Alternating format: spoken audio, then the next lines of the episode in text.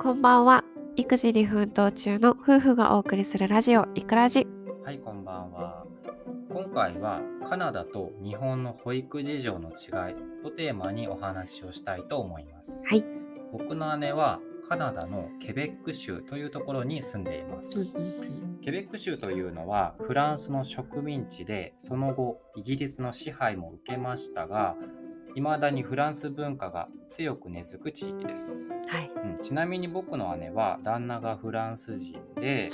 えー仕事の関係で今ケベック州に移住しましたおーうんそうですねそしてケベックで出産してうん現在もケベックで子育てを頑張っています、はいえーそれでケベックでの子育てについていろいろ話を伺ったところ、うん日本との保育事情の違いが多数あり結構驚いたのであーその中でも特にびっくりしたことを5つピックアップしてご紹介したいと思います。、はいいえー驚いたこと1つ目じゃじゃん音楽は流行りのポップを聴かせるおー日本の保育園 では子どもの童謡子ども向けの童謡うんうん聞かせますよね。そうだよね実際保育園でもうん童謡だったり、うん子供向けの歌や音楽あ違うどっちも同じだ わ音楽とかうんかけてうん歌ったり踊ったりしてます、そうだよね、はいでもケベックでは今流行りの曲を聴かせるようですね。流行りの曲って今で日本で言ったらなんか、うんそのなんか米津玄師とかそうそうそう、へそーういうのをね聞かせるみたいですね。そうなんだ、うんで僕の姉が保育士さんに聞いてみたところ、うん、英語の発音や英語を聞き慣らすには最適だからなんだそうです。へえ確かにねうん、うんうんだから流行りの音楽から今流行の言葉だとか、うん自然なこう話し言葉話し言葉じゃないかそうもだしよれなねいけど、 まあ、よく使われてる言葉とかをうん学ぶ、覚え身るにつけるまあ歌だとそうですね覚えやすいしね、うん、あそうだね、うんうんそうなんですよ、んですで驚いたこと2つ目じゃじゃん給食が毛抜き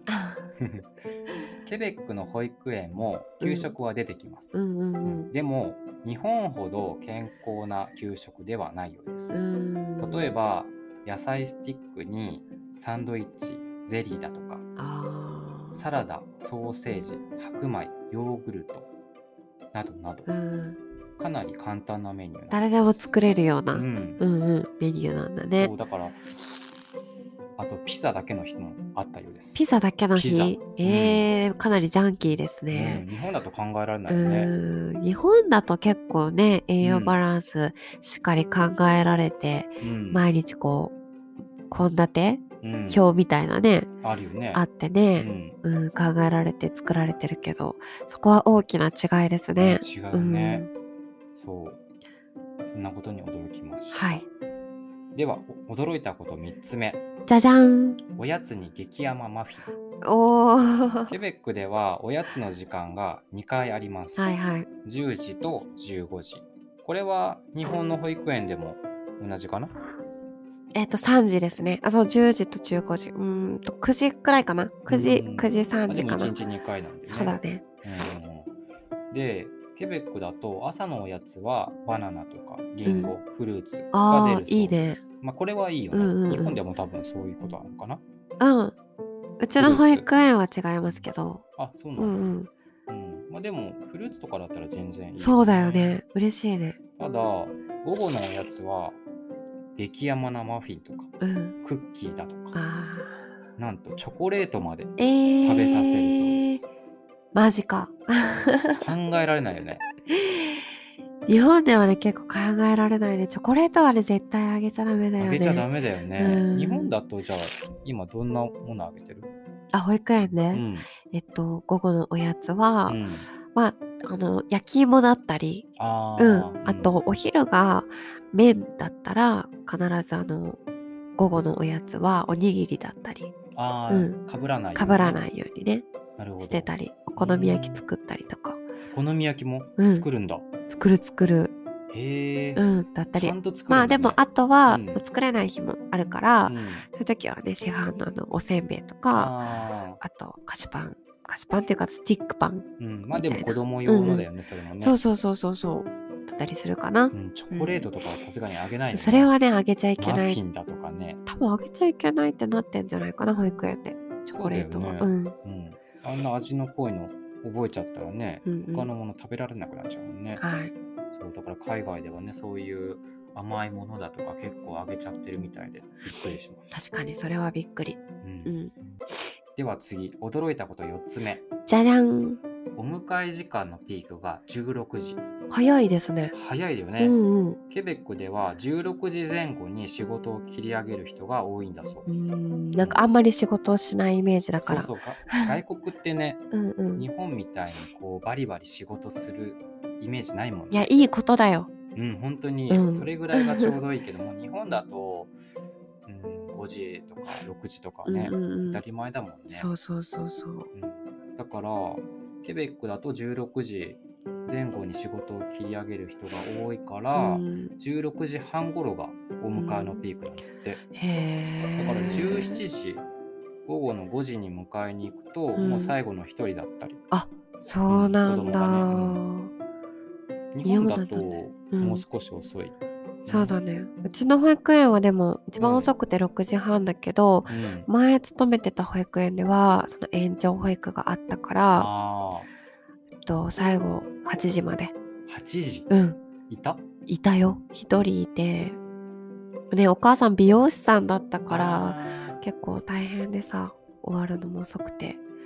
そうそうそうそううそうなんかそういう子はね結構ねーん、遅くくてかわいそうだよねもうなんか先生と一緒に遊ぶって感じだからさ